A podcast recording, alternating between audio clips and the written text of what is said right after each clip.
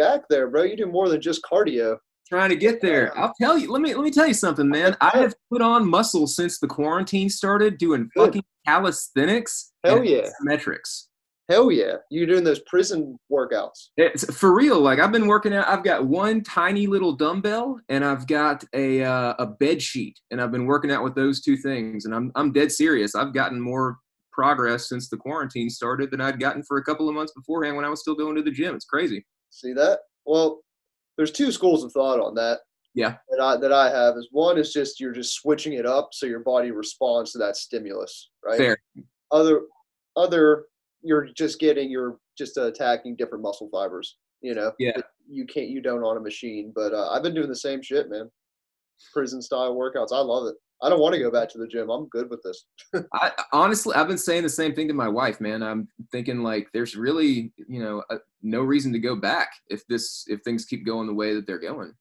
How are things going down where you're at right now? Same as the last time we talked, or anything different? Yeah, um, every every other Friday, me and my wife go down to the state house to run the stairs for Oh, just a quick cardio thing. And we were down there today, and there was a big reopen South Carolina protest going on with people out there with "Don't Tread on Me" flags and shit like that. So you know, Hell people yeah, are starting to get people are starting to get kind of restless. I honestly, part of me says, you know, we need to listen to the experts and, and stay quarantined as long as they tell us to. But then I also recognize that I'm really lucky to have been able to work from home throughout all of this. And I'm sure there's a lot of people out there sort of freaking out about work and stuff. So Yeah, man. Uh, it's just a mixed bag. It's basically the same thing here. You never Yeah. know. I'm fortunate to have my position that I can work from home as well. Although I'm not making as much as I would be if I if I could be out doing my thing. But yeah, I think it's a you got to look at everything as a blessing in disguise, right? Yeah, uh, hopefully. I mean, you know, there's at times like this. I think it's really difficult to maintain that attitude for a lot of us, just because it seems people keep using the word unprecedented, but I mean, it really is, man. Like I, I think you and I talked about this last time, but like I, I like being able to go to my dad and be like, when you were around my age, if you know X problem took place, like what would you do? And he's there's we got nobody to look to for this, you know, so It's a new thing.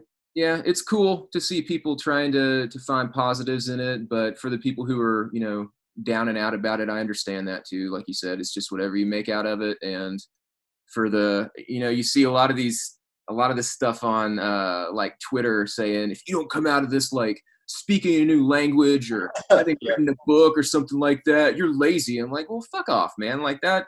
Yes, there are some people who are going to be able to dedicate their time and their energy during this crisis to to that kind of shit. But there's also people who, you know, for the sake of their mental health, need to sort of step back and do whatever they need to do to take care of themselves. And I think the more we recognize that everybody's different, the better off we're all going to be. Fuck yeah, that says it right there, brother. Preach it. sir. Cardio killer. Look for his opinions on the uh, the underground media morgue on Death Comes Lifting. For those who don't know who you are, I guess we should do an intro that uh we did Yeah. last time. Is yeah, you've been uh, writing some reviews for us and sparked a cool friendship relationship out of it. And I'm super thankful for this, man. I'm Just talking Absolutely. death metal and working out. Absolutely, same here. Yeah, I've I've been writing about music in one capacity or another for for a pretty long time, and when I came across your company uh, last year, I just thought this was some really cool shit that you guys were doing. I thought it was really innovative, and it also sort of as a as like a non-gym gym person, it really spoke to me. Uh, the fitness for the misfits angle, and when I noticed that you did reviews and that kind of thing on the website, I thought it would be cool to kind of see if I could maybe work my way in there. And I've been lucky to do that and have a lot of fun doing it. Working on another one right now as we speak, actually. Awesome, man. Well, yeah, we're keeping you around as long as you keep doing them. Uh, we love it. I love it. I lo- always good to have a second perspective or just some contribution to the site is always great. And you can never get too many death metal reviews because there's no shortage of death metal ever coming out. And I Agreed. always try to scramble to pick one I'm going to dedicate my time to reviewing. And Yeah. Time six more come out. I'm like, fuck.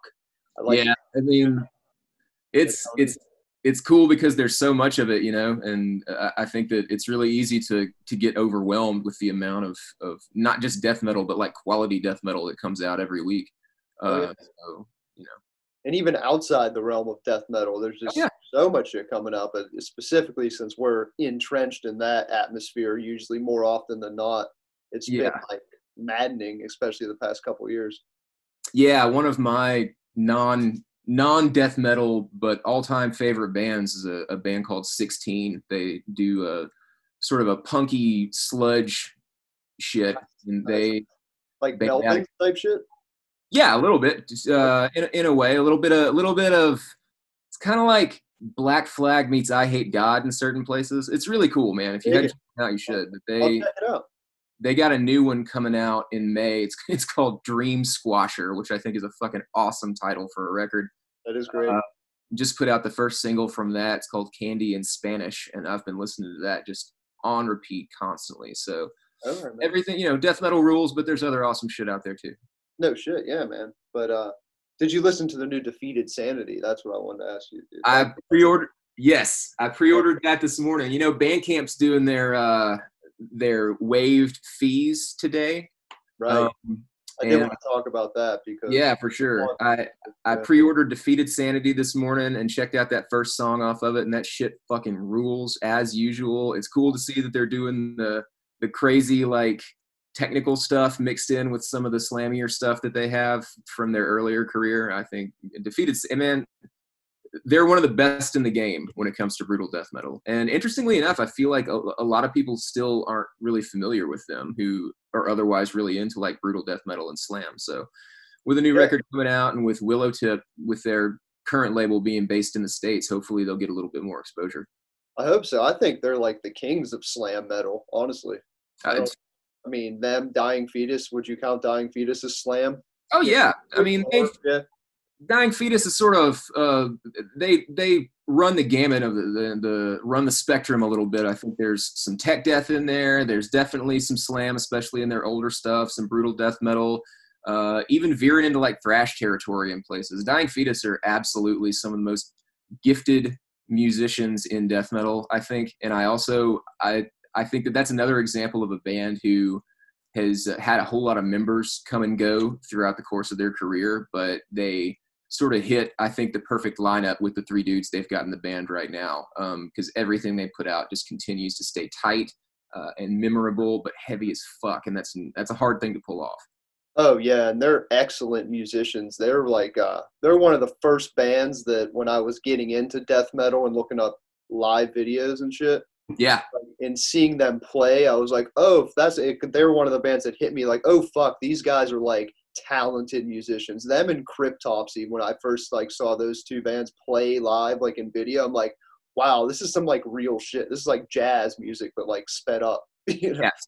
So Cryptopsy, the especially some of the Lord Worm era Cryptopsy shit, man. There's just crazy stuff going on in there. That it's another, you know, Cryptopsy and, and Dying Fetus sort of have that same. They, they sound very different, I think, but they still have that, uh, like a sprezzatura. Like so, they.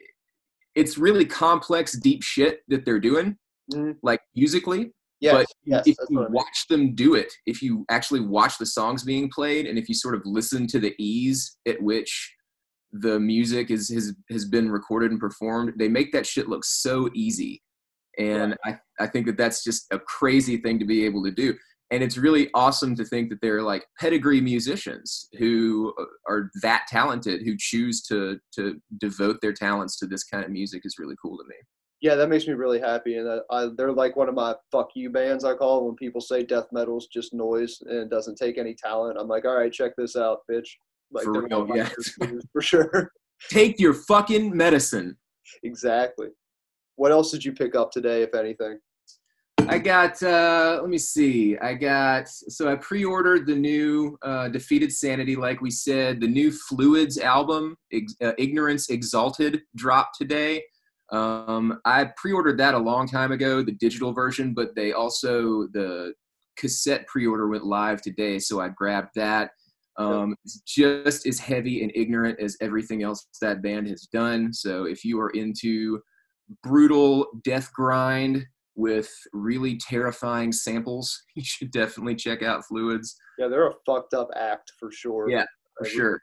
Um, I pre-ordered that new Devangelic. Um, they put out a couple of killer records. I think they were on Comatose first. Uh, they're Italian, if I'm not mistaken. It's a brutal death metal band. They got a new one coming out on Willowtip. I pre-ordered that. Um, I picked up the new Pain Giver tape or the debut Pain Giver tape on Desert Wastelands Records. Um, oh, I did too. Nice. Oh, did you really? Dude, have you listened to it yet? No, I have not. I just got it yeah, just maybe an hour ago. Dude, that shit rips, man. I'm it's sure it does. it's got some one of the they they've got some old school feel to it. It's sort of like the very first, and I, you know, I've only listened to it once all the way through, but at first I was like, this, if you were to, if you were to like find a band to fit exactly between like Pestilence and Gatecreeper, it would be this band. Uh, which is su- super super dope that they've got a little bit of the hardcore stomp that I think some of the bands like Gatecreeper, uh, Scorched to an extent, Creeping Death. Uh, there's, Right, right. there's there's some of that going on, but at the same time, some of the more melodic and more memorable stuff from from early Pestilence records on there too. Um, and what is I got one more thing, but I can't. Oh, Soul Devourment. Um, so Sewer Rot Records, which is the guys from Encoffinized, um, broke off. They're they're doing their own thing now. They've they're putting out their own shit, but they're putting out stuff from from other heavy bands too. Soul Devourment is just some crazy, gross old school stuff with like a little bit of the chainsaw sound going. They put out their first one, Eternal Perdition. It's just a five track tape uh, that came out today, so I got that too, and that's it so far. Do you actually listen to cassettes when you Yeah. get them? That's fucking awesome. I I just started. Like I was, I never, I didn't have the capability, and then I bought a Yeah. like an old boom box, and it's amazing. Yeah, I we have a very tiny apartment, and we when we when we moved here, we knew it was going to be temporary. So there's a lot of stuff that once we end up where we're going and and get a bigger house and everything, I'd like to buy a bigger tape deck and buy a, a, a you know have a nice setup to play vinyl and stuff like that. But right now, there's just it's so tight in here that uh, everything's kind of compacted. So yeah, I've got a little boom box that I listen to. But my whole thing with tapes, like I I do. I I grew up in the CD era, and so that to me is the medium that's most that feels like mine. You know what I mean? Feel at home when you throw Yeah. it on. Yeah. But with, but with tapes, it got to where a CD wouldn't be offered by so like a band that I like, a newer death metal band puts out a, a release, right? And they don't press a CD and they don't press vinyl, but they have tapes or they have a digital copy only. And I am I've got this weird tick where like if I can if I can get a physical copy of something, I would rather do that than only have the digital copy. And so I started buying tapes specifically because it was like, okay, you can pay five ninety nine and get this album MP3, or you can pay seven ninety nine and get, you know, the same audio and some sort of physical like artifact to have. And so that's how I kind of dove back into the tape world. That's how most most of us nerds did it. I feel like. Yeah, probably so. I, I'm more of a vinyl, or I started more with vinyl for that same reason. It was Yeah. digital or CD or vinyl or just vinyl. So I've been I've been rocking vinyls for a while, but I think they're like trying to kill the CDs, man. Like there's not even CD players in new cars, and there's none in computers anymore. You know, Yeah. It's fucked up.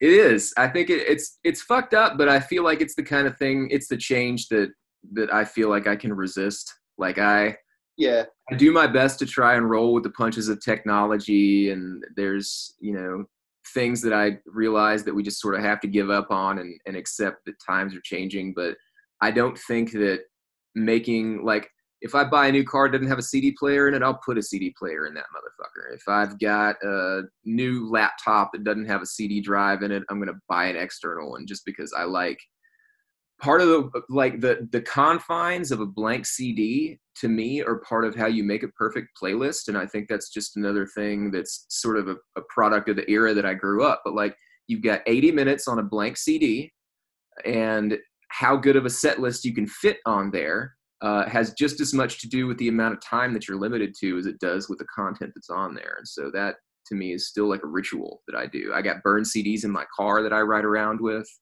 Right. um, that's a good point, man. You do a great job on your uh, your radio show and doing your playlists and everything. And uh, thank you man get all those straight from CDs. I always see you posting pictures of fucking like just shit ton of CDs. I'm I'm super impressed, honestly. Thank you. Yeah, uh, I get it's you, everything that I play is something that I bought. Um, and sometimes it's sometimes it's from a CD. The, the vast majority of it is CDs. Uh, sometimes it is straight off a tape. Like I'll bring my uh, I got this little cassette player right here that I'll take into the radio station with me and then run through the auxiliary uh, and play tapes off there. And then we've got a turntable in the station that I play off of too. But um, it's a mixture of if we're talking about like the actual radio show, every song that I play comes from something that I bought. I, ha- I have like a physical copy of it. Yeah, um, that's what I mean. I'll alternate back and forth, like the actual playing of it on the air. Sometimes I'll play it from my computer, and then I'll switch over to the to the CD player, to the to the uh, turntable, just however I need to do it to make the transition as seamless as I can. Oh, man. That's awesome, man. That's impressive. I always wondered that if you owned all those CDs and that's where you got all your shit. That makes it so much better, man. That's so much cooler. Yeah, it's fun, man. Like this is this is sort of my my only real like collector hobby. There are a lot of dudes my age who are who who play video games or who have like action figure comic collections and stuff like that and just sure. the music but buying CDs is something that was always a, a, treat to me and like a, it scratched that collector itch when I was a kid and it still does. And so I'm, I'm glad that I've got something I can do with them other than just like have them sit on a shelf, you know? Exactly. And especially being lifelong death metal fans, I know you can relate to this. Just having the CD in the cover art and being able to take out the book. And especially important when you're first learning, you know, you want to read the lyrics to the growl and match it up and whatever and thumbing through that. I mean, that's a special time. That's a, that's, you know, and uh, I, I, feel bad for people that miss that or kids yeah. growing up that miss that now. You know, me too. And I, you know, I, I try and keep in mind that that the younger generation, the way that they enjoy it is entirely theirs, and it's it's just as real as the way I do. But I do, at the same time, feel like what you're saying is very much a part of the listening experience for me. Like especially um, with a with a band that I absolutely love that I've been into for like a really long time. Whenever they put out something new part of the ritual of listening to it for the first time is sitting down with those liner notes and like reading through what's happening as it's happening. And I forget that we're on audio and that people can't see me, but I'm holding the the new Black Dahlia Murder in one hand and the New Testament in another hand, and these are both bands that I've been into for a while. I'm a big fan of, and and so like I'm looking forward to the reading of the lyrics and sort of the getting into the headspace of that music being a part of the listening experience for me. Absolutely, man. If it's one of my favorite bands that puts out a new record, I will not listen to it unless I have the physical in my hand. Like I will not check it out on the internet or on Spotify or any of that shit until it is here. I will resist the temptation all day long. If it takes mm-hmm. a week, yeah, same. That's awesome. Yeah. Um, yeah, I can't say that for every band, obviously, but my yeah. favorite ones have to wait for the physical. Yep, same. Absolute same tell uh, tell us more about your radio show. Where where can people listen to that shit? Where people find? I want to plug that if you're if you're still you're still doing it, right?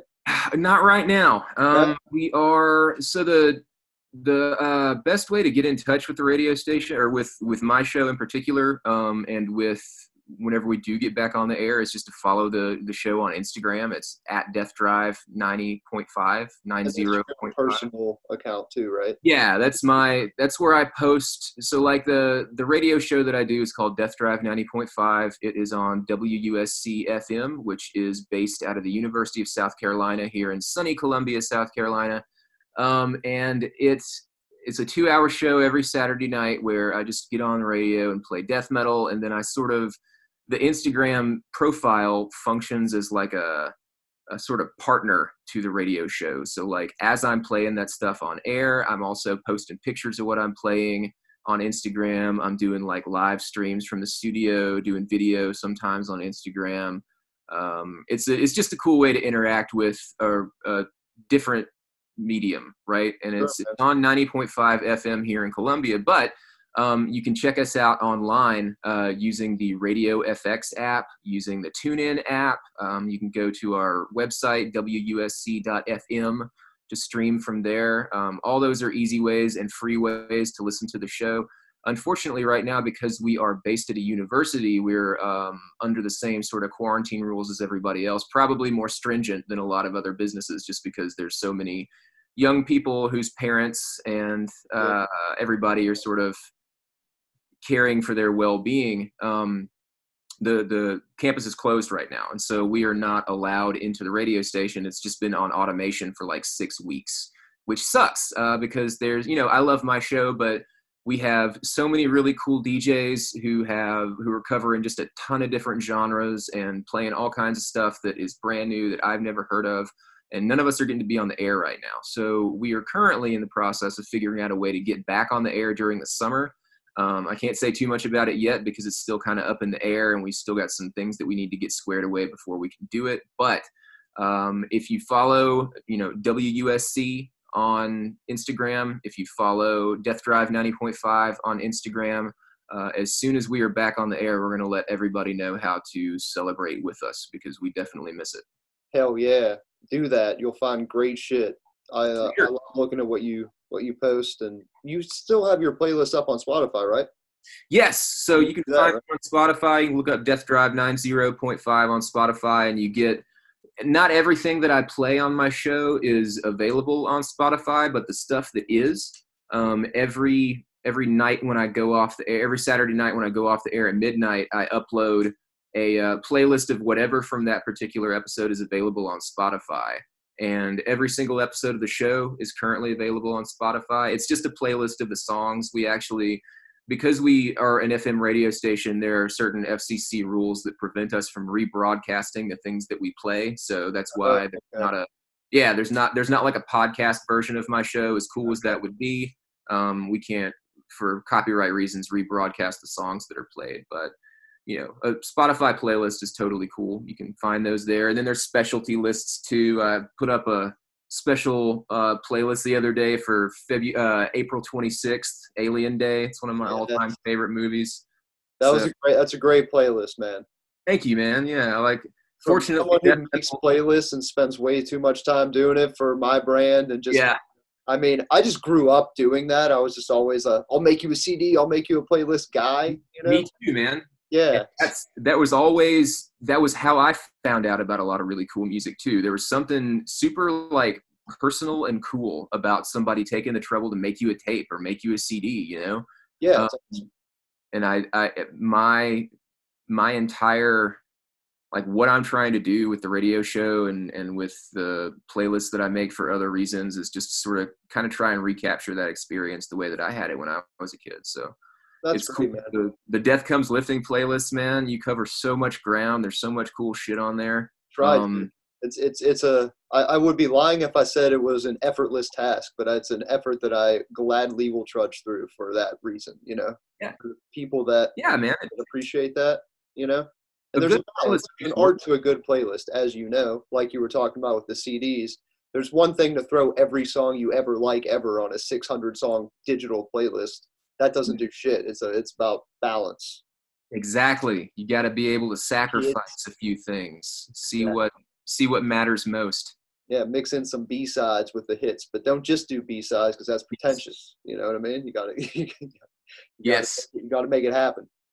That's I'm a I, one of my favorite things to do, and one of the things that I sort of became part of my collection ritual early on was running down like non-album tracks and you don't see it quite as much anymore but there always used to be bonus tracks on japanese versions of of albums and uh like with the roadrunner bands back in the 90s they'd put out a single or whatever for europe and that's that cd single would have a couple of b-sides on there so i used to run all that shit down and still yeah. do time to time but it's oh, cool yeah. to especially if you've been into a band for a really long time and you find out like oh there's another song like the haunted. The haunted is one of my favorite bands of all time.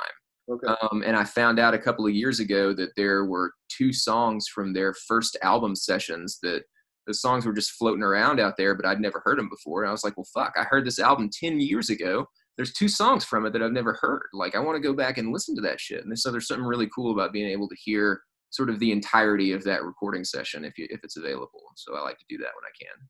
No doubt, man. Uh, especially recently, I've been getting into live versions of songs and live yeah. albums more than I was as a younger listener to this kind of music, or really any kind of music. I always thought just live albums were just a little subpar, but now I fucking can't get enough of them, and I think it's just for that reason. You know, listening to especially, different versions. especially working out.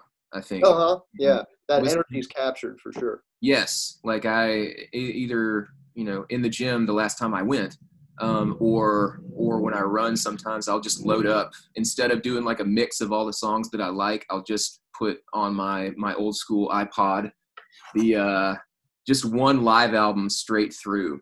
The shuffle you got there, Yeah, yeah, I got the old school iPod shuffle that uh, it's just easier than carrying a phone. and that's the shit. Yeah, especially if you're running. You know, who wants to carry this? Like now, all the phones are like laptops, basically. Yeah, man, my phone is huge, so trying to carry it around is a huge pain in the ass. Yeah, man, that's good. What is the um? What is your essential death metal live record? Cannibal Corpse live cannibalism. Oh, nice. Very true. Um, yeah, that is great. It's it's a couple of different shows cobbled together, which I know that some people don't like, but at the same time, like there's no overdubs. There are some im- there are a few imperfections there, but on the whole, like it's Cannibal Corpse playing Cannibal Corpse songs flawlessly and and with so much live energy. And I I also you know we talked last time in the in the forgotten the the missing podcast episode. Dun, dun, dun. Um, my my probably my favorite death metal album of all time is Bloodthirst uh, by Cannibal Corpse. And Live Cannibalism was recorded while they were touring that record, so they played a whole bunch of shit from it. Um, it's just an absolutely incredible live show, man. It is, and even Corpsegrinder's banter when he's Yeah. introducing songs is hundred percent on point. The band's tight. It's a, it has a very specific quality to it that it, it is a great live record, and the artwork is fucking Yeah, so good. That guy on, on stilts impaling the crowd and whatever. They yes, could use that more often. They don't. I feel like that that artwork got lost in the shuffle.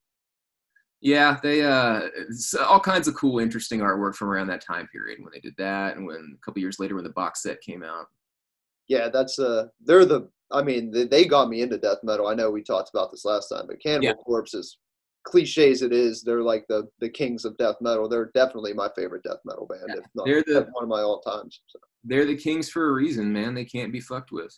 no, they can't. Um, did you happen to listen to uh, our buddy uh, Tom from uh, Redefining Darkness did a podcast with Scott Burns? I heard some of it. Yeah, I, I had to skip around a little bit because I didn't have too much time. But uh, they actually, he actually asked one of he he asked my question. Did he? What was Uh, that? I well, I was like, man, what would what band would be required for Scott Burns to come back and produce a new death metal record? And uh, they asked him that, and and he was like, oh, it's not about that. And I was just like, God damn it, Scott Burns, I know. give me like an ideal scenario but his thing is and, and, you know he's such a humble dude and such a he he totally positions himself as somebody who just was in the right place at the right time and i think Very I- cool about it. yeah and I, I think i think that he absolutely was just sort of in the right place at the right time but he also turned out to be the absolute right guy because if you go back and you listen to those records that dude's ear um was doing things for that kind of music that, that nobody had really done yet. And I think that his production style is still a hallmark of the way that death metal is made today. So it was really cool to see them talk to him and really cool to see him be willing to sort of come out of, you know, whatever hole he's hiding in. Uh, know. and That was so talk, awesome. talk about his legacy. Yeah. Cool guy. Yeah. That's so. awesome. I feel like only death metal nerds care about that stuff, and that's what makes it so powerful. It's just Yeah. like we're so stoked to hear an interview with Scott Burns, this producer guy, who he, he even doesn't give himself as much credit as like anybody would give him. So I thought that Yeah. was awesome. And um, super, super humble guy. what do you say to the criticisms of all his records, quote unquote, sounding the same, or the Morrisound records all sounding the same? Eat shit. Yes, exactly. I mean, they, Precisely. look when you're when you're doing something for the first time or when you're very very early in a movement that you don't even understand is a movement yet right Mhm. when you find what works or when you find what feels like it works why wouldn't you continue to capitalize on that and i think that yes there is sort of a typical just like sunlight studios um, you know Morrisound has a, a, a- sort of sound from a particular era that that's associated with the bands who came through there at that time Um, but at the same time, to say that it all sounds the same is, is such a disservice to the bands because I think that you've got so many different styles of death metal that were played that happened to be recorded at the same place by some of the same people. But um, you can tell, I, I, I, think that being able to tell that it was recorded there at that time um, doesn't necessarily mean that it sounds the same as everything else. And I think that being able, I think that saying that also, like in 2020, um, we enjoy an enormous amount of of privilege time wise i think where we can sort of look back at something that was being done in 1989 or 1991 or whatever and say oh it all sounds the same blah blah blah well you've got fucking 30 years of musical history since then that you've been informed by so just because it sounds the same to you right now doesn't mean it didn't sound absolutely groundbreaking to them back then you have to realize that this is just as much old old music is just as much a document uh, of, of, a particular time and that's space sonically right. as it is anything else. Right. Yeah, that's a great point, man. I couldn't have said it better myself. And to that, I think a lot of music sounds the same now. Yeah. it all does. Like, and that's not necessarily a bad thing, even if uh, on a new label like, say, Maggot Stomp, right? Yeah. They have a signature sound. I wouldn't say they all sound the same, but you can kind of tell that it's a Maggot Stomp or at least Maggot Stomp related kind of band. Yeah, that's a very recent example. Sort of a lot of the the old school, you know, old school revival bands who are really taking hard cues from 80s and early 90s death metal. I think that there is sort of a sound that they're going for, um, and you can you can see similarity across the board. But at the same time, like I think, I think again, it's sort of it sort of undercuts the individual performances when somebody says like you know oh it all sounds the same or whatever. And but what i i agree with you when you say that um that's not necessarily a, a bad thing right? Like what i see when i hear bands what i what i think when i hear bands doing this is that there are a number of different considerations that have to be taken into account. Number one the budgets that they're working on. Uh, number two, the availability of whoever they're getting to to mix and master this stuff. Um, and then number three, like these are a lot of these bands are younger. A lot of these bands are in their first or second recording, and so they're doing the same thing that all of us do whenever we're trying to break into something for the first time, right? You emulate your heroes. For and sure. so if uh that's all I do. that is man the same thing now. Like that's yeah. that's what I do professionally. That's what I do in my personal life. Like when I when you know, when I like starting running or starting lifting or whatever, I got people that I look to and sure. I sort of stick to whatever formula they give me to begin with. And then as I get better at it and get more confident, I start to do my own shit. So like Gatecreeper, for example, you look at that first EP and you look at some of those uh, one-off songs that they put together before they released their first album, and to an extent, a lot of the the stuff that you hear on their first album, you listen to it and you're like, man, these dudes want to be fucking entombed, like clandestine era entombed, really bad. These dudes want to be fucking dismember, really, really bad. Um, and that influence is that influence is, is absolutely there but like they were young you know and they were super passionate about other bands and so they they got their start doing that but then you look at that last gatecreeper record and there's all kinds of expansion with the melody. There's all kinds of new stuff that they're trying to do with the structure of songs. And so, just like all of us, you know, they continue to grow, but you got to start somewhere. Um, and because of that, there's going to be a certain amount of similarity. But I think that that's totally normal and healthy and not at all a bad thing. Where do you sit on uh, black metal? I'm not that big of a fan. Uh, for no reason, like I was, I was into a lot of the more theatrical black metal, like which a lot of people wouldn't even refer to as black metal now. When I was like, or Dimmu or something.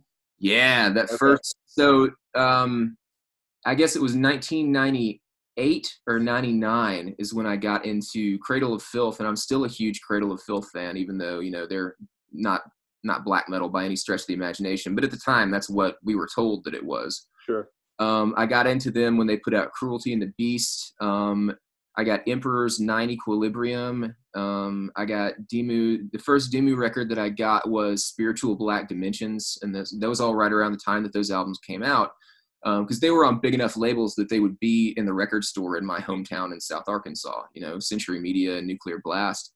Um, I was really into those at the time, and they sort of I found them before I found melodic death metal, and then there was enough similarities with those bands and melodic death metal bands like At the Gates uh, to my ear at that time as a kid. Sure. You know, Yeah. Um, that I I sort of I used them as a jumping off point to get into melodic death metal, and I just never really circled back around to a lot of the more underground black metal stuff that's more popular now.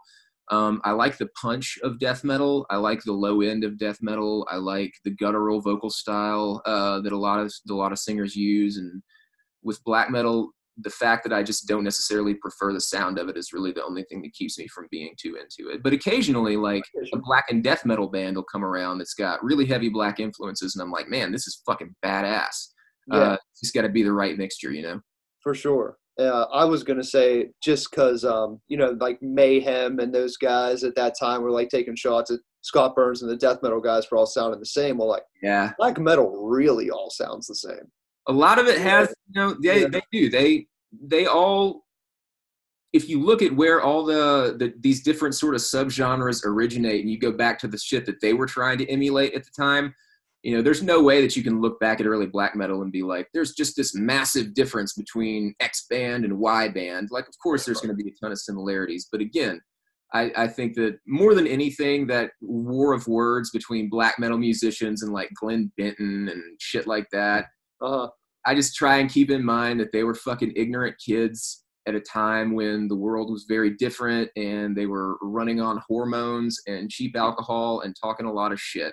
yeah, I- which I think is awesome to a point too. So no, Yeah. hate. yeah, Absolutely, man. When you're that age, cut up. That's the time to do it. It's not the time to do it when you're like a 50 year old man trying to start fights with dudes in other bands. You know what I mean? right. And that's why all the greatest extreme metal records were made by twenty year olds. Yep. The early shit. That's all. And That's you. It is. it, I think that a lot of times it takes that, it takes the way that your brain works at that time in your life to sort of want to go into this area of extremity, you know, sonically and try and find something new, try and find something heavier or brutal or more intense. And I think that we have remnants of that as we get older, you know? Mhm. Uh, but if I were to, you know, I'm not a music. I've been in some bands before, but I, I don't consider myself to be a musician. If I were to go in and try and create a death metal record right now at 36, I feel like it would be a very informed album because I've been listening to Yeah. it for so long. But I don't know. I don't know how genuine the aggression would be. Just because. I've gotten older and I've chilled out a little bit, you know what I mean? But when I was 18, 19 years old, I was the maddest motherfucker on earth. So it would have been a lot more extreme, I think, and coming from a different kind of place a different kind of extremity, a more emotional extremity. Absolutely. Do you think that's also why fans like us, we got that virus, that death metal or extreme metal virus at a young age and just kept it this whole time versus like you hardly hear the 36 year old guy, oh, I just, I just, uh, threw, I just bought the new Deicide album the other day. Yeah. That's awesome. You know? I, and I don't know. I it, it's something that I'm curious about. Um, a lot of the dudes, like I, my buddy Rick, um, is a, a guy that I grew up with, and he is a family man. He lives back in Arkansas, um, and he still listens to a lot of super heavy shit. We talk about death metal a lot. My buddy Dusty uh, is a guy who's a couple years older than me. He's also a family man. So, and when I say they're they're family men, I mean like that typically is sort of this calling card of the dude who's settled down and hung up his or whatever. You know, they still listen to the shit and they still enjoy it.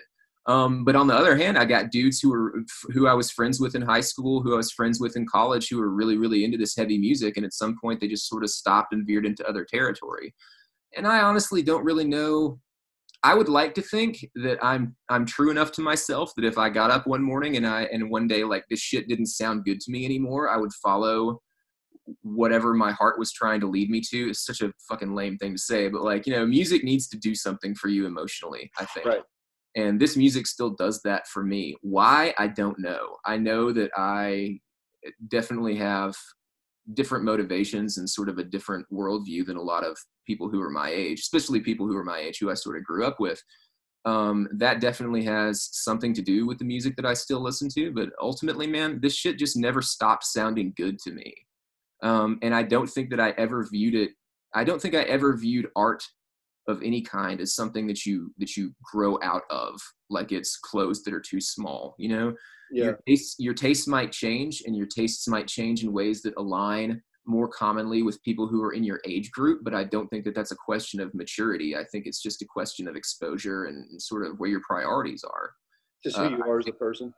Yeah, yeah. Well, I mean, I think that if I if I were, you know, I'm married and, and me and my wife are both not children people at all. So like we are we are on the same level as far as not having kids. But I think if I were I think if I had sort of a different kind of relationship and I and I was married and I did have kids and I had a different kind of job, um, I would probably prioritize things differently in a way that would keep me from listening to the music that I listen to as much as I do, and and maybe I would get to a point where it didn't sound that way anymore. But none of those things have ever come up for me, and music still fulfills me in a way that makes me not feel like I'm missing anything else, and that music just happens to be, you know, about cartoonish violence and fucking Satan worship. Absolutely, couldn't have said it better myself. I just always equated to no matter what kind of art, I like to push the boundaries. I like extreme shit. Obviously, we love horror movies. That's what was my first love, just because after you saw Halloween for the first time, everything else was fucking boring. Yes. Yeah. Wanted to see more of that. Then Hellraiser. Then all right, then let's keep going. Same yeah. thing with music. It was Kiss, then it was Slayer, then Marilyn Manson, and then you know Cannibal Corpse and all that shit. The there same. was keep looking for the extreme yeah and when i when i do have to when i do find myself in this awkward situation of having to talk to other people my age or older who are like just sort of casual fans of whatever music happens to cross their path or whatever and they say yeah. what are you into? And i'm like i'm into fucking deicide. Like yeah, I, you know, when i have to sort of explain that and explain or like defend my love of death metal or whatever horror movies are always what i go to first. Um, just because I say, you know, you, you can enjoy these movies, you can enjoy um, violent or you can enjoy sort of transgressive art, not because these are things that you want to do necessarily, um, but because that sort of voyeurism that we as art appreciators cultivate over the course of our lives is something that applies to me musically just as much as it does with a movie or with a book or something like that, right? Right. Um, we talked about last last time you and I talked. You know, the, the first first death metal I ever heard was Six Feet Under, and then immediately after that, I heard Deicide's Once Upon the Cross, and like it will always be fused in my mind forever. The sound of that music the first time I heard it, coupled with holding that record and looking at that cover art and just being scared to fucking death and feeling like I need to go home and pray because I'm doing something wrong. Like that. Sure.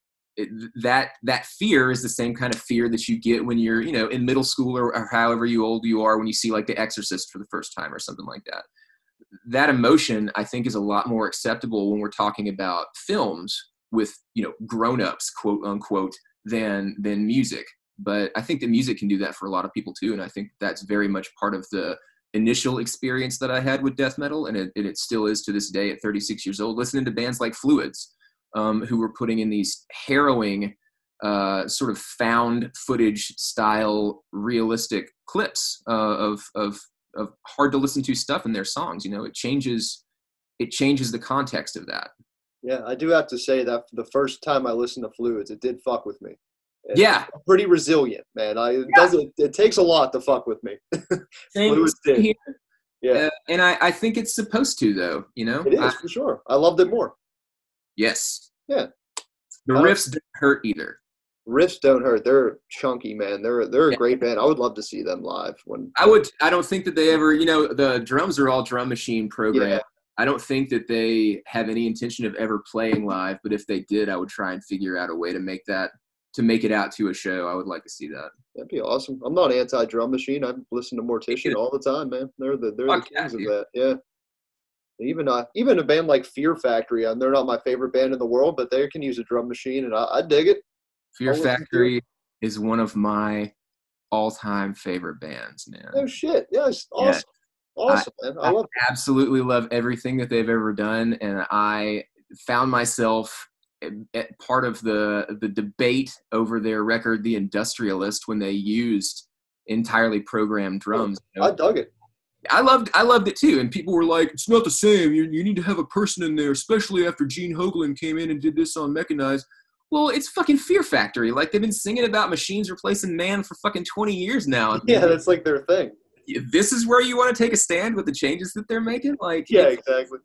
I really just think that that that that's a choice that the musicians make, and whatever reason that they make is their business. And I think that at this point, you can get an organic enough sound from programmed drums that a lot of people who are like me, who are just sort of incredibly devoted to listening to this music but don't have a producer's ear, you know, um, like I, I'm not going to be able to listen to it and instantly tell, oh yeah, these are programmed drums or whatever. Now sometimes you can, and with Fear Factory, I think that of, of course you're going to be able to tell they're programmed drums anyway, because the entire point of what the person playing the drums, when it was still a person playing the drums, was trying to do was sound like a fucking machine.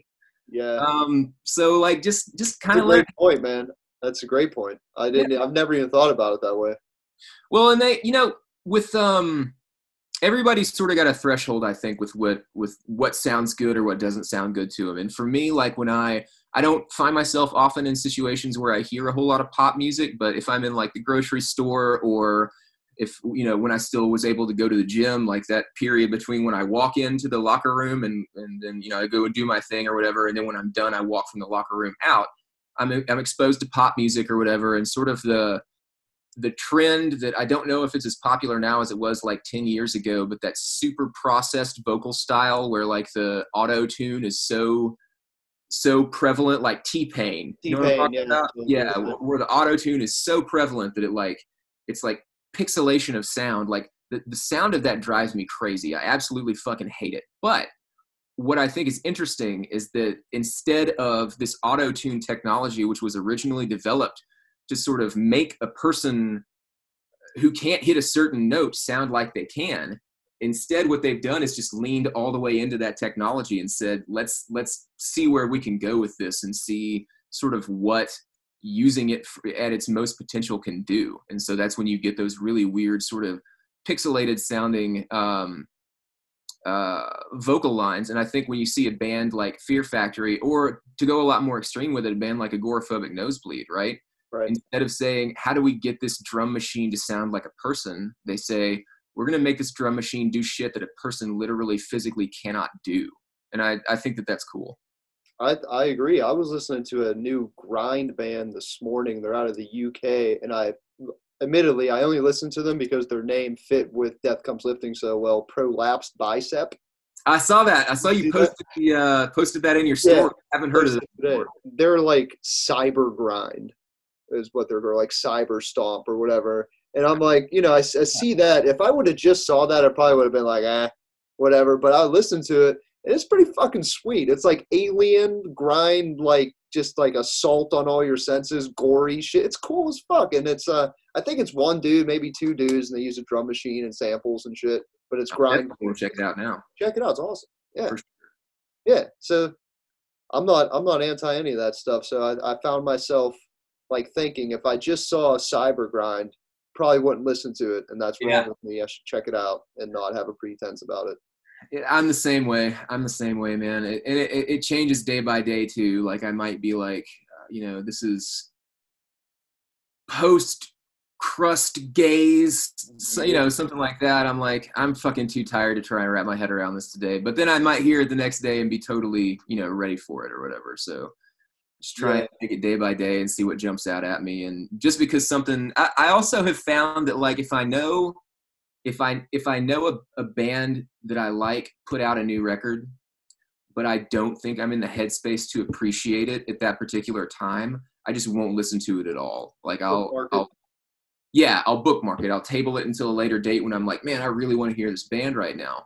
Um, and that's specifically with like um, like some more hardcore punk type bands. Um, I'm a Alkaline Trio. I don't know if you're familiar with them or not. Yeah, yeah. Super super cool pop punk band. I've been a fan of them for a really long time. Uh, their last record when it came out, even though I've loved that band for uh, many many years and absolutely a, a, a diehard fan, I just didn't even check the record out when it came out because I was not in a headspace for that band at that time. And I'm glad that I did because I waited until I felt like listening to it, and then when I did, it just sounded right and it clicked, and now I love that record. Are there any records that you can think of off the top of your head that you hated when they came out, but now you really dig? Saint Anger. You you really dig Saint Anger now? I do. Yeah, I do. I, That's I awesome. think that I think it's a I think it is a fucking mess. Um, I think it is an absolutely hideous record, and I think that it's exactly what they wanted it to be. And I think that Fair. for a band with the kind of commercial expectations on them that Metallica has, to be like, let's go in and make this disgusting, fucking, ugly, dysfunctional cacophony of a record, uh, takes fucking guts, man. And, and some of those songs, like I, as as a sober person, I latched onto a lot of the lyrical material for that, you know, years after the fact, after I got sober. Um, and so it's sort of found a, a place in my heart when at the time, right after it came out, I was just like, what the fuck is going on? Like I, I seriously remember hearing the snare drum for the first time and just like laughing in my car because it was so absurd. Uh, Yeah, but now, like I, again, like I'm not going to argue. I'm not going to sit here and say uh, Metallica's Saint Anger is a, a brilliant record that everybody needs to listen to. I say no, it's it's it's a successful record. I think that it did exactly what they set out to do with it, and I don't know that a lot of other bands can really do that.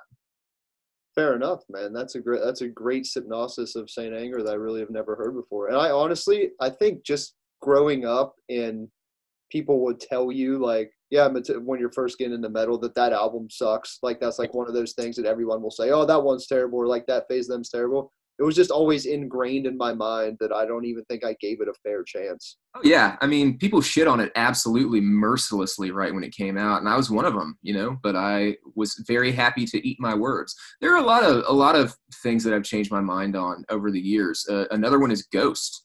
Um, I was I was not a Ghost fan at the very beginning. Okay, Um, interesting. I would think you would be. I, I, that's and that's what everybody. I, I can't tell you how many people got in touch with me, like even people that I hadn't talked to in years, just who knew what kind of music I was into, and like, have you heard Ghost? Like, it's pop and it's Satan. Like, you should love this shit. And I, I just remember being like, I don't know, man. I I already like King Diamond. Like, I don't need fucking fake King Diamond in my life because that's Right. really all that I heard when I listened to it at the time. But uh, eventually it clicked and now like I've I own their entire discography and I love the whole thing. Another is some of the djent bands the that uh, when that shit was sort of exploding between like 2009 and 2012 or whatever I was just like this is a little bit too much for me but the Veil of Maya is a band that I was not a big fan of at first at all but have, have become a very big fan of so Same thing. When I when I was growing up, I always aligned myself with the quote unquote like old people metal because I was such like an old school death metal fan, like Yeah. Cannibal Corpse and Death and Deicide and shit.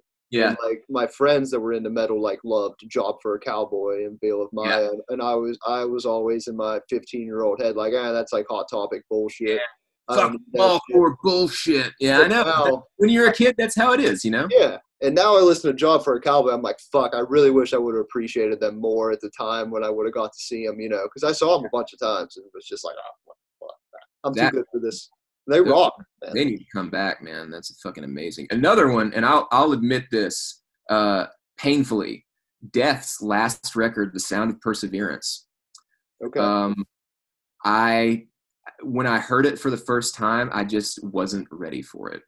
Understood. I I was in high school. It was not too long after it had come out, um, and I had just started getting into that kind of music. And I, someone played like Leprosy for me, and I remember being like, "This shit fucking rules." You know, it's super super chunky, straightforward. I thought at the time that it sounded like Exhumed, uh, but Yeah. you know, not Yeah. knowing Exhumed came way later. You know, Yeah. um, but I and then I bought Sound of Perseverance off the shelf at, at my local record store at my Sam Goody uh, in the town where I grew up in Arkansas.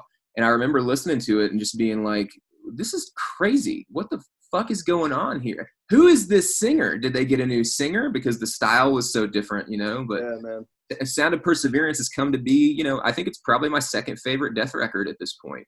Um, but at first, you know, I did not like it. I was also a child, but it is what it is. Same thing. Same thing. Yeah. I always like the early death records a little bit better anyway, but listening to them with a more matured ear, I totally appreciate like Human and that. Yeah. Perseverance. Those are amazing records. Yeah.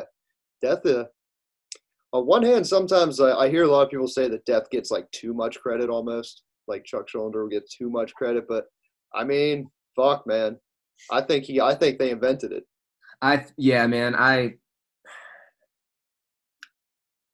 I think that each Death album is 100% like a high watermark for what was going on in the genre at that time. And I think that each Death record sort of forecast the most successful elements of, of the movements of death metal that came after those records. Um, you got some of the best players who have ever been, who have ever recorded in the genre, who have passed through the ranks of that band. Um, a whole lot of groundbreaking stuff that went into each record. Um, and Chuck Schuldiner being in a position where he was just like, you know, I, I don't give a fuck what people expect. Um, I'm going to do what sounds good to me.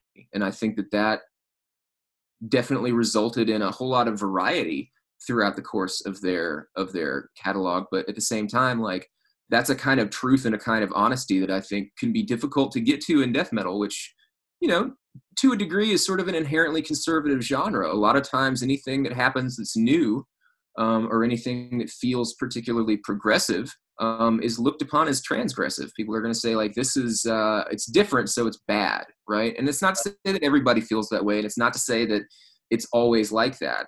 Um, but a lot of times, whenever somebody, you know, when a band changes things up and incorporates new things, they get derided for it. And I, I think that it took a lot of bravery to be a flagship band like Death to say, you know what, man, we're not going to sing about guts anymore. Uh, like I want to sing about like life. I think right. that's pretty cool. A philosopher. Yes. Shit like that. I often wonder what someone like Chuck Schuldiner would think if he were alive today, seeing where death metal has come.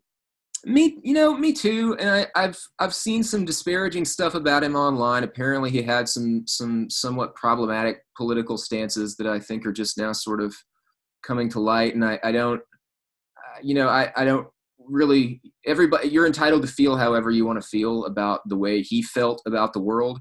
Um, but I, I saw a comment on twitter that said if chuck schuldiner were alive today he would be a big jordan peterson guy. And i i thought to myself like how the fuck can you possibly extrapolate that? Like i mean like how do you know yeah so many different things could have changed with the way that he saw the world. You got to remember that chuck schuldiner died young man. Like that guy he was younger than me when he uh, i'm pretty sure i think. There's a lot of things about the way you see the world that changes you get older and i think you really even if somebody has a very dated or just an outright bad sort of political stance that they were associated with at some point in their lives to say that they can't grow to say that they can't change like that's fucking depressing man um yeah and so it would you know his personal beliefs and all that shit aside ultimately at the end of the day I would love to know what kind of music he would be making in 2020 if he were still alive, you know? Right. And I would I wonder what he would think of, you know, a mm-hmm. band like say Full of Hell. Right? Yes. Or we we would probably be like eight albums deep into a control denied fucking discography at this point. Yeah. Man, that would be so cool. It's such a cool thing to think about, like where that stuff would have gone if they'd had more time. But you know, it stays evergreen because it ended when it did. It right and we get all these crazy subgenres that overclassify themselves probably yeah. more more so than that stem from just heavying up thrash metal. I think that's pretty that's pretty sweet. Yeah, yeah. agreed. Are you a Slayer fan? Like thrash? Are you a Slayer fan? Oh fuck yeah, man! I love yeah. Slayer. Right, awesome. So uh, yeah, so that's what got me into death metal.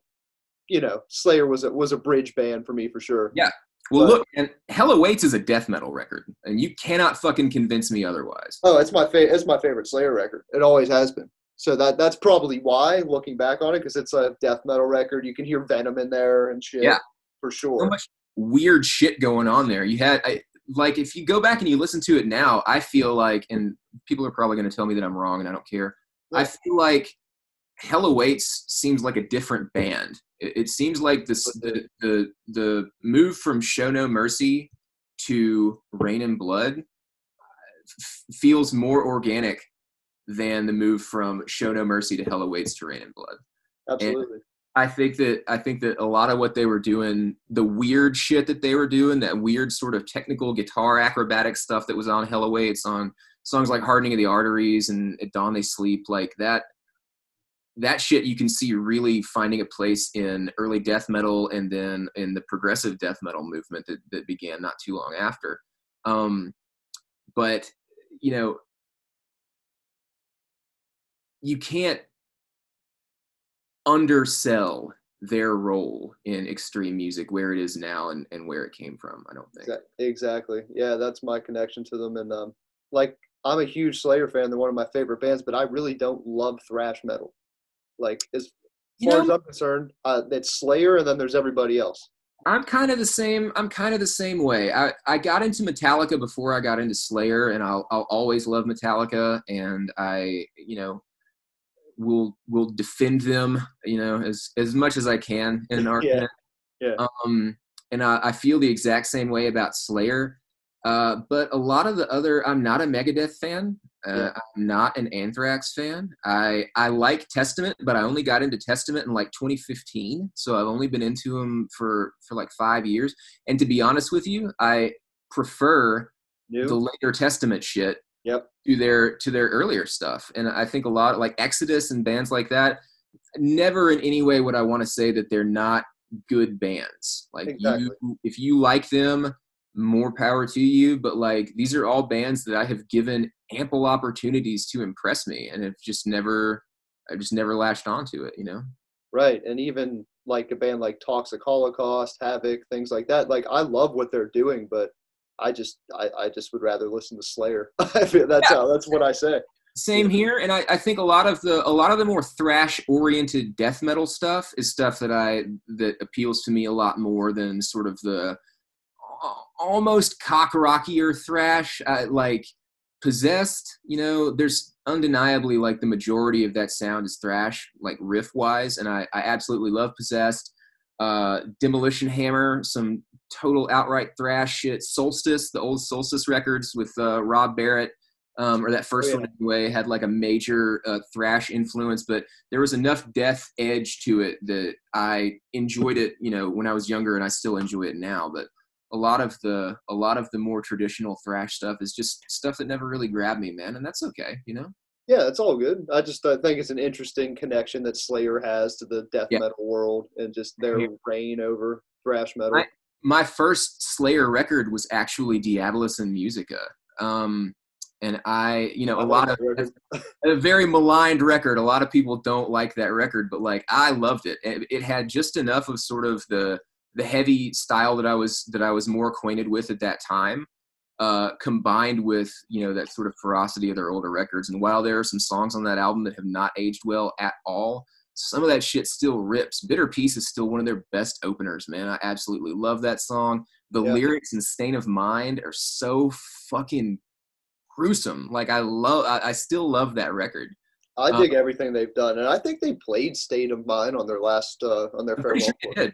I'm which pretty is sure so did. cool that they, they they did that. Yes, because that you know, like all like all sort of bands that have that one record that that the majority of their fan base feels sort of missed the mark. There are going to be people out there who are absolutely diehard dedicated to that record, and I'm one of those people when it comes to Diabolus in Musica.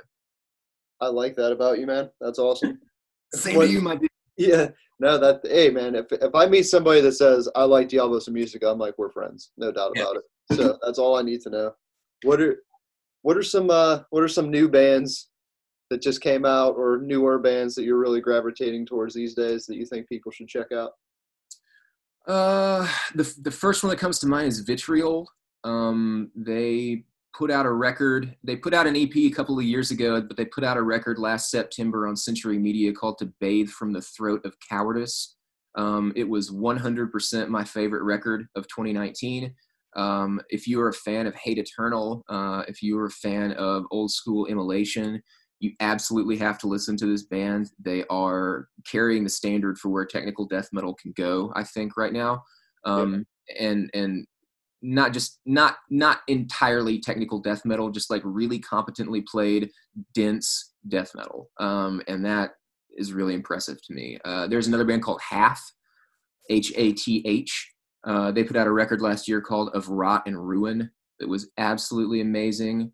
Um, Angerot, who we talked about last week. There are a few bands on Redefining Darkness right now who are relatively new bands who are putting out shit that I think is absolutely crucial to listen to. Uh, Wretched Yeah, they're they're crushing it, man. Yes, Wretched Fate. Um, if you like Stockholm style death metal, definitely check them out.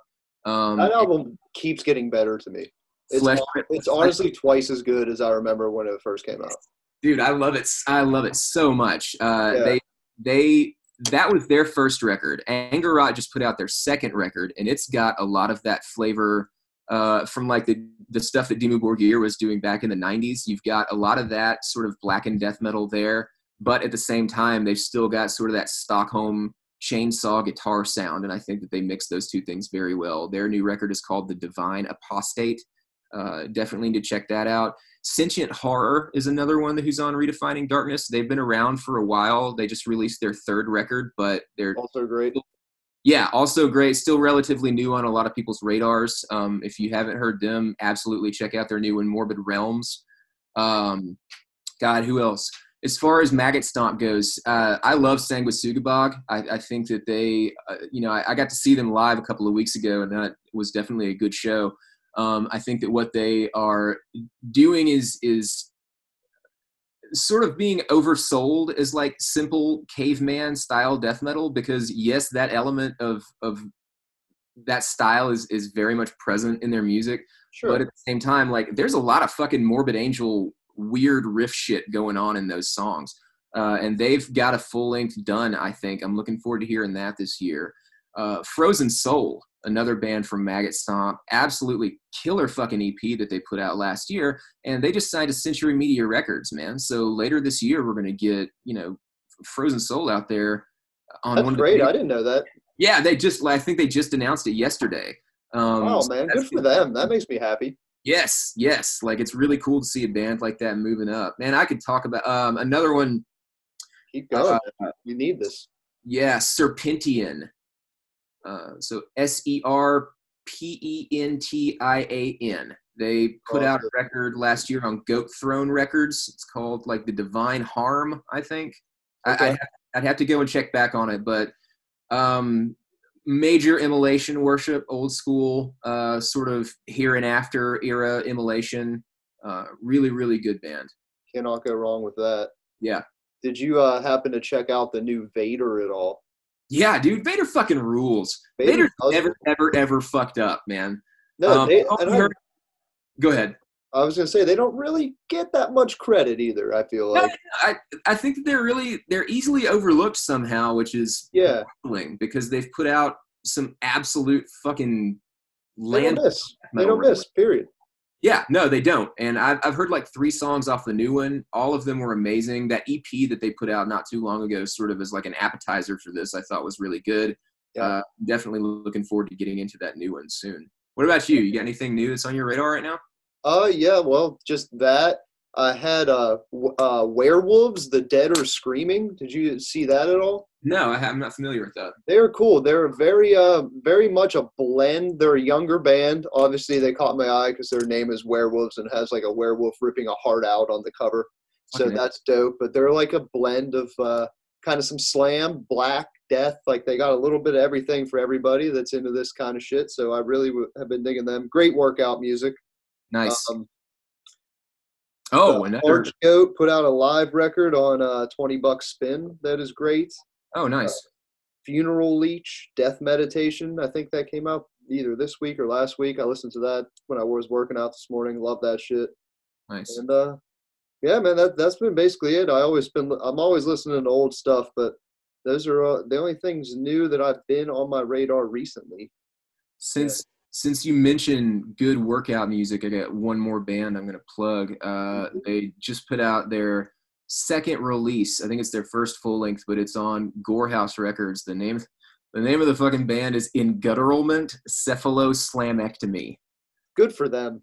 yes and it's like it's it's sort of tongue-in-cheek slam like lyrical content wise but like the sound of it is like pedigree fucking slamming brutal death metal it's really really competently written um and so if you're a fan of that kind of music and if i feel like anybody who's a fan of that kind of music should be able to take a joke if you're a fan of that kind of music and you can take a joke You have to take check out the band. like that Yeah, music. their new their new record is called Glam Not Slam, and it fucking rules. Oh yeah, I'm ch- I'm definitely checking that out. That's great. Yeah. For people that don't know what slam death metal is, how would you describe it and d- differently than regular death metal? I get this question a lot, and I say it's guttural, and you can kind of dance to it. Guttural vocals, um, and then chunky death metal riffs with a hardcore sensibility. Yeah, there you go. That's There's cool. like a the the typical slam like dun dun dun dun dun dun dun dun dun dun Yeah. dun dun dun Defeated Sanity. That's just what I think of. Yeah, for sure. Yeah, so there's there's definitely elements of like hardcore music in there. I think it's all it's all sort of geared for live performance. I think slam Definitely. very much anticipates the the movement of a pit and sort of tries to replicate that in the in the music. I think, and that's that's the hardcore element to it. But the the riffs are all death metal, man. It's down tuned, it's heavy, and then a lot of the vast majority of of those bands. When you say guttural, you're 100 percent right. Like the deepest fucking death metal vocals that you're probably gonna hear, you're gonna hear in slam bands. Definitely. Definitely. And um, is caveman metal, caveman style death metal, is that becoming like a trend, or am I am I, am I missing something here? I don't. feel like it's all it's all caveman music, right? Yeah, like I think it kind of started off as a as a joke with the with the earlier um the very first maggot stomp releases, you know, the the the uh, mission statement seemed to be we're going to we're going to bring the caveman shit to the people.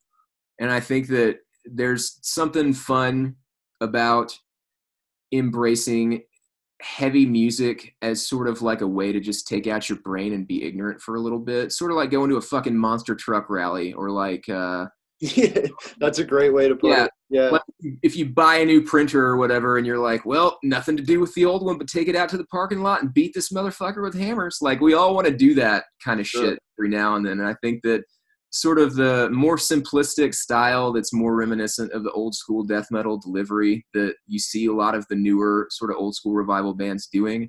Um, it's just a good description for it. Take your brain out and, and be a fucking animal for a little while, you know? it's the best kind of lifting music, if you ask me. Absolutely. Yeah, and you can like that's the thing. You can lift to it. Like like a lot of the shit syncs up with reps. Like it syncs up with with the movements of your body when you're lifting weights. Like I think that that's it's not an accident, you know. No, that's that's perfect for it. That's why we do it. Um, another band I just uh, I forgot I wanted to mention. I, I reviewed their their record Caustic Wound, Death Posture. It's like a Yes. grind. Cost they're fucking great. Yes. Yeah, Mortiferum members are in that. Yeah. band, and uh, I love. They're one of that was one of my favorite releases of the year last year. Their record. Yeah, you and I you and I talked about that last year. That was that was one of the records that sort of slipped past me when it came out that I didn't get until a couple of months after the fact, and I ended up like disgorged from psychotic depths. That's Yes, think that's the name it. of it. Yeah, um, you being an incantation fan as i know you are i'm sure huge. One of the biggest incantation. I'm the biggest incantation fan I know. Let's put it that that shit yeah like that that sort of doomy um atmospheric like throw up music. yeah cavernous fucking yeah that's really good music man really good band so i'm looking forward to see where they go next Yeah, definitely. Yeah, that's um they're uh it's it's harder to work out to that music. I kind of like to chill and listen to that, but I, I still will. Yeah. But like yeah, that stuff that stuff's really cool to me. And they're the nicest dudes too. Like we saw them play here Oh, in. Pittsburgh. They're great. And uh cool that's always Incantation is uh, John's the nicest dude too. yeah yeah. that's what i've heard i've you know i've never i've never met the dude but i've Have you ever been a fan. seen him? See or them? no no i haven't a, a friend of mine went and saw him recently and said that they were fucking off the chain so you know Yeah, they're like better now, I think, than ever, which is crazy to me. These old death metal bands that can still kick ass with the with the young ones is uh there's something to it, man. I mean, they've been doing it long enough that they've got the they know know the they know how to do it, man. So uh, before we get out of here, I did want to ask a few uh, few quick fun album song questions. What are your top five or three, depending on? Don't want to put you on the spot too much. Workout, cardio killer. What are your recommended songs that will get you fired up anytime? Uh, all right. There's a song by a band called Trap Them. There we go. That song is The Facts, uh, and it's from their record Darker Handcraft. And the the uh, Is that the black and white cover or the black and gray cover? Yeah, it's black. It's black and gray, and it's like I think it's like a face. It's kind Yeah. of abstract, Like but it's not. face. Yeah. Yeah, yeah. Yeah. They uh, the chorus is sort of a uh, take on the Misfits "Where Eagles Dare," you know, where he says, "I." Danzig says, "I ain't no goddamn son of a bitch." Right. And the Trap Them chorus for the facts is, I am that goddamn son of a bitch in the dead of the night. And like that fucking pumps me up in a way that I cannot describe. That's great shit, man. So yes, that's one of them. Absolutely. Um, Tragedy. Are you familiar with them? No, They are Tragedy is like a, a hardcore band. They're like super DIY. They put out a record um, many years ago called Vengeance, uh, and it's got like a, a lot of the D beat sound to it, but it's undeniably punk. Uh, the opening song from Vengeance is a song called Conflicting Ideas. Uh, and that is another one that I've got in my my oh shit folder. I have a I Yeah, have a playlist on my iPod. It's it's called the oh shit list, and the it- emergency tunes. yeah, these are the songs that like if I am if my body is just like 100% done, but I still have more that I need to do, um, I put on this particular playlist and uh, get some of those songs playing because they they definitely do a lot for me. Um, Awesome, man. so those those two are always on there, uh, and I could probably come up with a few more, but Oh, no, that that's perfect, man. yeah, those are the two that come to mind It's right a hard question. It's like you know, it's like walking into a record store. When I ask those questions, you know, you want like ten things, but you get there and you blank out. That always happens to me. So I kind of hate putting people on the spot with questions. Oh like- no, man, that's part of it though. That's you know what you choose. You got to sacrifice something too. So Uh, that is true. That is true. Um, did you did you listen to the new Black Dahlia yet? Off subject.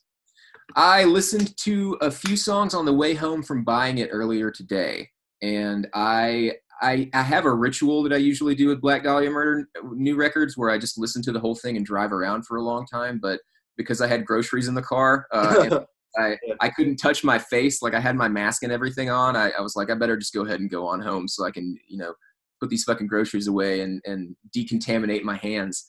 Uh, the Yeah, couple well- of songs that I listened to, you know, the, I heard the title track a long time ago, right? Right. yeah, the one they put that out a couple like a month ago, probably. yeah, yeah, but they they always for me they deliver on closing songs like no other band in death metal, and so I skipped to the last song on the record, "Dawn of Rats," and listened to it on the way home, and it was just absolutely fucking amazing. It's funny Yeah, you say I- that because that is my. I, I we were talking last time, but uh, Yeah. I really didn't dig the new one too much, and I want to go back and listen to it again. I think it's one of those records that I'll appreciate if I once I give it some time. But the last track was the only one that jumped out at me. Is like, wow, this one. Yeah, man, Yeah, that's that's them at their peak. I think I can't wait to get into the rest of this record. Yeah. That also it reminded me of like you know later era Morbid Angel in a way almost. Yeah, to an extent, there's so much complicated shit going on in those songs, but it's still very listenable. You know, it's still really memorable.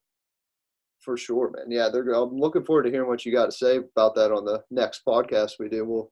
I want to kind of make this kind of a, even if it's weekly or a couple times a month, we we can do some like just talk some shit about some new music and give a give a rundown to the people. Would be fun. Absolutely, absolutely. Yeah, man. Well, I know we did this last time, but I have to close with what's your favorite Black Sabbath album? And I know the answer that I gave you last time, but I'm almost tempted to say something different. That's the beautiful. That's the beauty of it, man. It changes. It can change. That's it. Be be So true to yourself, brother. Don't Can I say? Can I say what I said last time? I want you to say whatever you want, man. All right. So last time, uh, people out there in podcast land, my choice was Master of Reality, and I I do think that that is probably still my all-time favorite Black Sabbath record.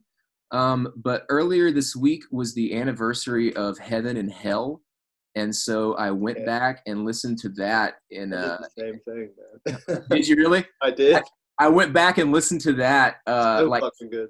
four times through and it it is so fucking amazing i think it is absolutely the best like comeback story in the history of music definitely in heavy metal um, but some of those songs like die young is one of the best songs ever written by human beings um, Facts. Facts. I, I, so right now my answer in this particular moment as a lifelong black sabbath fan I'm gonna have to go with Heaven and Hell. That's great, man. I love. I actually love the fact that you changed your answer because Yeah. I mean that is that's power to no end. That Heaven and Hell record, especially when it came out and like people wanted to hate it, Yeah, and I feel like you just can't hate it. Even if, if you're a fan of music at all, you can't hate that record. it's such a passionate record and such a. It's really cool to see. You rarely see a change, especially with music sort of having developed such a blueprint since that record came out. You rarely see, I think, one member of the band leave, another member of the band come in, and so much other shit change, right? Hmm. but those those songs on heaven and hell and on all the dio records like it's not black sabbath you know? It's it's black sabbath in name but the the changes in the way that those songs were written are so vast or so great compared to the stuff that they were doing earlier in their career that it's almost it's it's it's like different bands you know? And i think that's really cool and i think it's a rare thing it's the power of the band of Sabbath. You know, I've always said I'd rather listen to Sabbath without Ozzy than Ozzy without Sabbath any day. Dude, I am 100% in the same boat. I'm not a big Ozzy solo fan. I'm not a big Dio solo fan, to be honest. No, man, you just put all those that dudes together, that shit rips. magic. You know it, man. Well, brother, that was an hour and a half, man. We crushed that shit. That was great, man. I totally appreciate it. Dude, absolutely. Yes, we need to definitely do this, you know, every couple of weeks. You know, just whenever you got time, whenever I got time, we'll get together and shoot the shit, especially when new new cool stuff comes out that, that we want to talk about. Yeah, man. We'll have to think of a cool name and market it. You know, like Cardio Kill Cast or something. Something from. We'll think of something fun. We can Yeah. do a uh, a fun Photoshop kind of uh, thing to Yes. market it on. Market it to the freaks on IG. They dig it, man. This stuff always goes over well, and I I mean I appreciate it because I learned shit from you and just talking about. Thank thanks, man. Just talking about this awesome music with is just fun, and I think people gravitate towards it, especially now in quarantine. People are like looking for shit to do and new things to listen to. I think uh, this is more appreciated than you know, man. So Yeah, well, I mean, it's it's a lot of fun to do, and I'm I'll be glad to do it again.